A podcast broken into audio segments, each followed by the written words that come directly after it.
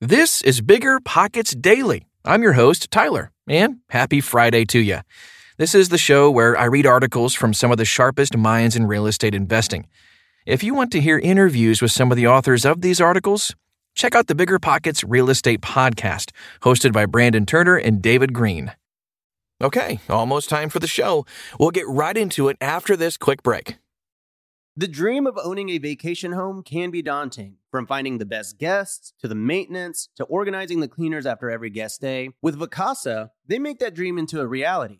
As a full service vacation home management company with vacation homes in key destinations across the US, they know a thing about how to make owning a vacation home easy and profitable. On top of proactive property maintenance visits by professional local teams, a hospitality driven booking platform, and around the clock support, Vacasa earns homeowners an average of 20% more revenue from their vacation homes. Vacasa is always thinking of ways to simplify the vacation home owning experience by putting your home to work for you. If you're looking to make more from your vacation home, work with the reliable property manager, and finally have peace of mind, partner with Vacasa at vacasa.com slash biggerpockets. That's vacasa.com slash biggerpockets.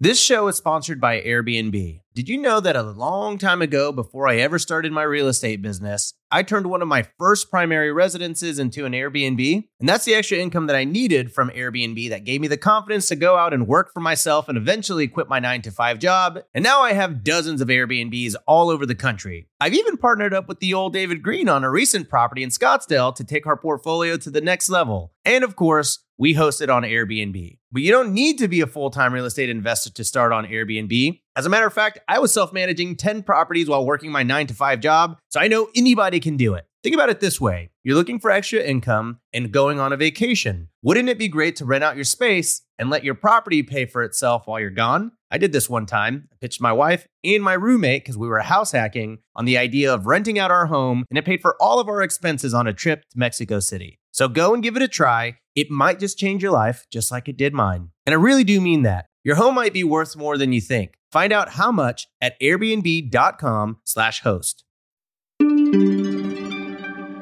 Market risk is skyrocketing. Are you playing to lose? By Paul Moore. Did you play musical chairs as a kid? I played in Sunday school, and I don't think I ever won. It was painful, but I'm okay with it now. For the uninformed, the game started with a circle of outward facing chairs. Kids march around the outside of the ring to cue up the music while the teacher grins slyly, her hidden hand poised on the record player's arm, circa 1970, to stop the music at any time. When the music stops, all the kids sit down in the closest chair. But there is one problem. There's always one less chair than kids which meant someone had to get ejected from the game. With one less player, the next round also started with one less chair. It would repeat until there was a final winner, typically the aggressive, pushy bully I never liked. The lesson of musical chairs is that there are multiple paths to losing. We typically talk about the multiple paths to victory, but it's about losing in this case. You may see where I'm going with this and ask, why is Paul being so negative? He seemed like a nice guy on all the other videos. Why so serious? This podcast is another warning about the craziness in today's real estate market. We are seeing an unprecedented run up in asset prices and the associated risk that comes with it. There are many ways to lose in this market and fewer ways to win than I have seen since pre 2008. I'll let you know why I think the risk is so high. Then, I'll tell you a few stories supporting my point. Then, I'll wrap up with a thought about how to win in this market or any market. And no, it's not by sitting on the sidelines. Why is the real estate world so risky right now? It's quite simple. When paying an extraordinarily high price for an asset and adding the associated transaction fees and friction costs, you count on a future where revenues must be increased far above current levels to generate solid investor returns. But paying top dollar means buying an asset with the tiniest margin of safety, therefore, the highest chance of failure. This sounds to me like the best time to sell an asset, not to buy one. And we're about to see that's what many of the pros are doing. The best time to buy is when blood is running in the streets. And that's certainly not now. I recommend that everyone read Howard Marks's classic, Mastering the Market Cycle Getting the Odds on Your Side. Buffett reads every word, Marks writes, so perhaps we can learn something as well. Marks, manager of the extraordinarily successful Oaktree Capital, was being interviewed by a reporter when blood was running in the streets in the autumn of 2008. He explained why he was buying half a billion in troubled assets per week. The confused reporter said, Wait, you mean selling, right? Mark said, No, I'm buying. If not now, when? We are currently at the extreme opposite of this moment where Marks seeded billions in profits for himself and his investors. I think Howard would say, No, I'm selling real estate. If not now, when? I have no idea if there's one chair or three chairs left in our musical chairs game, but I think it's prudent to act as if there could be one and the music could stop at any time. This doesn't mean I'm not buying. My firm is investing in real estate right now.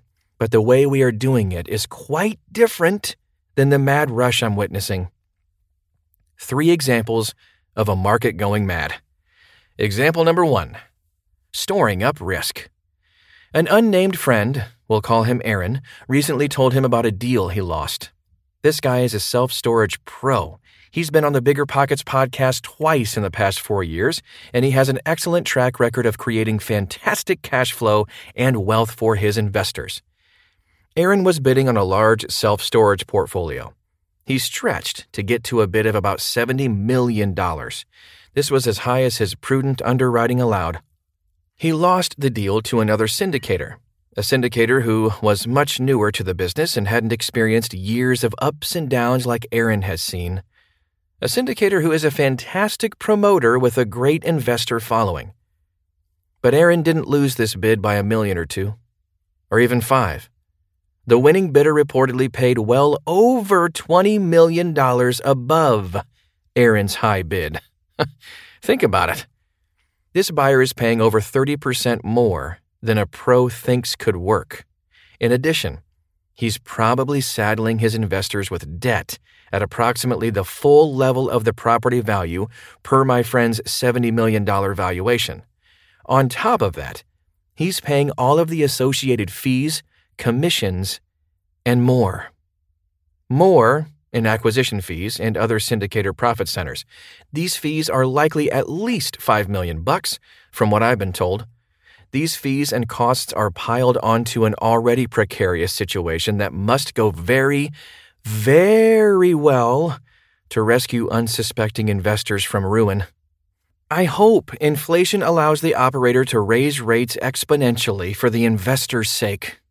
It may, and my fears may be proven wrong. Maybe that's what this syndicator is counting on. But that sounds like speculation to me. Not a game I want to play anymore. Example number two Can you really outmaneuver the godfather of multifamily? Another one of my friends is perhaps the most experienced multifamily syndicator I know. A real pro. In his fourth decade as a real estate investor, he has done hundreds of millions of multifamily deals and over a billion dollars in other transactions. We'll call him Johnny. Johnny told me about his worst multifamily deal since the Great Recession. It was rough. His experienced team could not raise rents by a single dollar in nearly three years of focused management. the prospects for investor profits were grim. But never fear.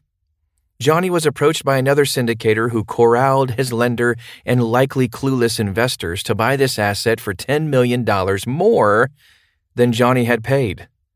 Again, when adding acquisition fees, property management fees, lender fees, and closing costs, this buyer saddled his investors with a massive burden.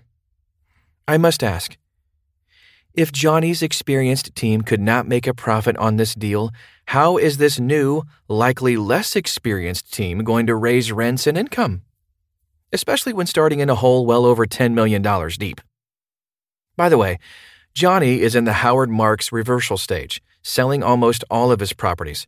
He believes that with interest rates rising and cap rates likely following suit, it is the best time in history to take chips off the table.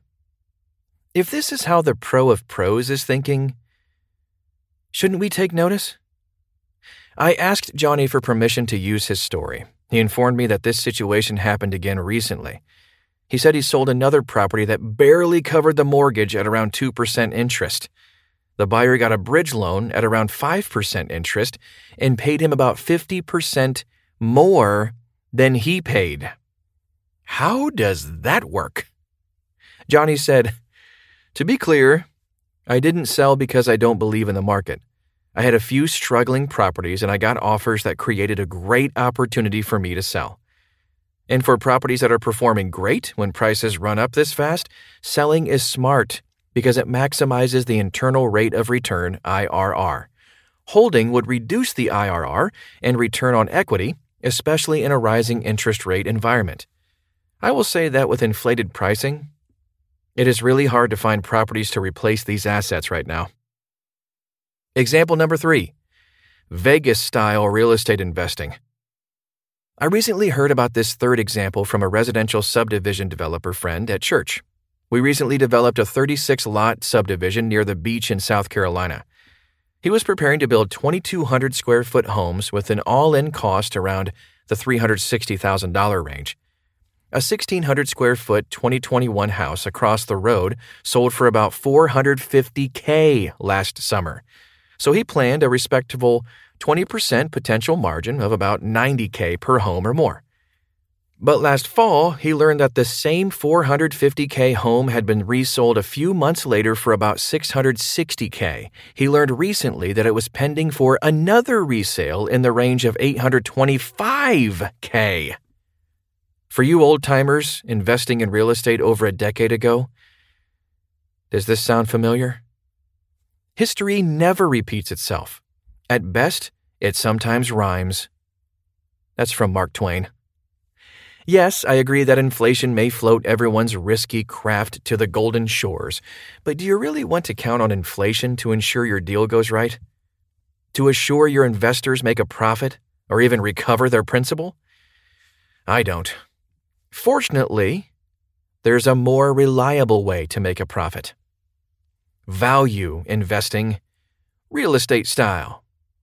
About a century ago, Columbia professor and fund manager Benjamin Graham developed a methodology that was later called value investing. His best student, Warren Buffett, took the practice to a new level, creating hundreds of billions in wealth for him and his investors. The bottom line here is that Graham and Buffett and those who follow in their steps spend their efforts searching for hidden intrinsic value in the assets they invest in. They seek out and acquire assets that have latent value invisible to the casual seeker. And they hold these assets to create a growing margin of safety. This margin of safety is a byproduct of increasing profits in good times, and more importantly, it allows investors to weather bad times safely. It allows investors to obey Buffett's first two rules of investing. The first rule of an investment is don't lose money. And the second rule of an investment is don't forget the first rule. Warren Buffett. My company has built our investing thesis around these principles. We partner with commercial real estate operators who seek out off market deals with hidden intrinsic value that can be harvested over years to come. We enjoy an ever widening margin of safety between net operating income and debt service.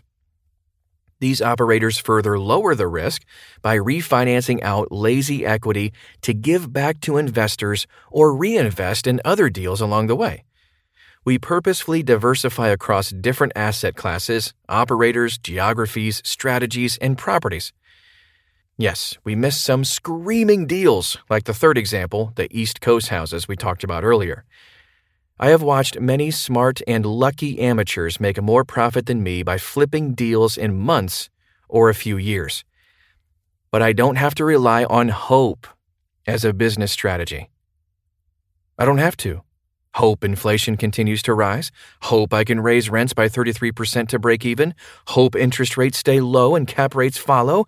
Hope the market goes in my favor to create projected returns. I also don't have to play musical chairs with my funds and the capital entrusted to me by investors. I sleep better at night, and I don't have to be mad at the pushy guy who always gets the last chair. I wonder whatever happened to that punk anyway. There you have it. Another episode of Bigger Pockets Daily in the books. Interested in taking your learning to the next level? Register for a free webinar. They're live, they're free, and we do them every week. Sign up at biggerpockets.com slash webinar. And I'll see you back here tomorrow.